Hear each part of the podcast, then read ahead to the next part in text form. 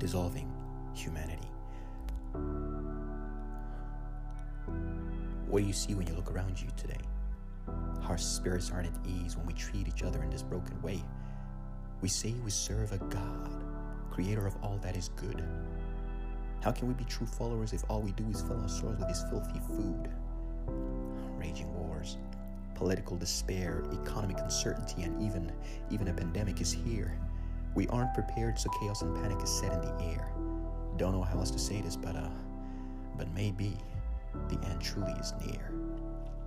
We see color instead of seeing that our souls are all in despair.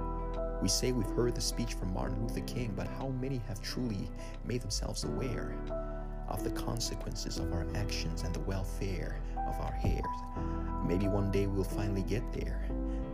But beware, they say that our good deeds are the hinges on the doors of heaven. Yeah, how in there?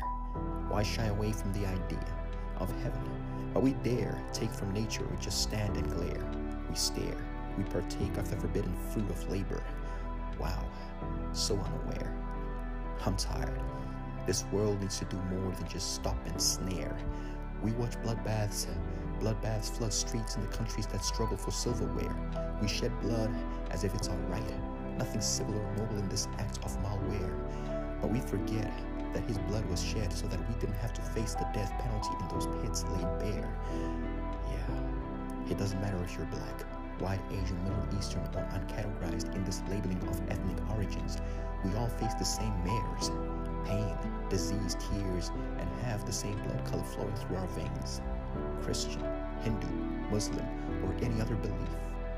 We all call out to our higher power, God, and ask if He'd hear our prayers. When faced with challenges, or even when, when staring death in the face, we are quick to have a common platform where we call out to God and ask if He was there. What a steeplechase. I get it. I get it. We have a desire to survive, to live and plant seeds for our own gain, every human for themselves. But even a rainbow will never be beautiful and perfect if the colors weren't aligned in complementary pairs. So listen up. Let's make scarce the notion of segregation, degradation, invasion, pervasion, corruption, confrontation, isolation, and let's look at grace. Focus on liberation, civilization, integration, and our population, and stop this disgrace. As a final plea, let's learn to agree to disagree. Yes, we all have our creed, but not to, not to, not to lead to greed. It's time to flee from the chains that bind us down towards destruction. Our greatest fear is our freedom our consciousness and our faith. We need to stop tearing down and work on on earth reconstruction.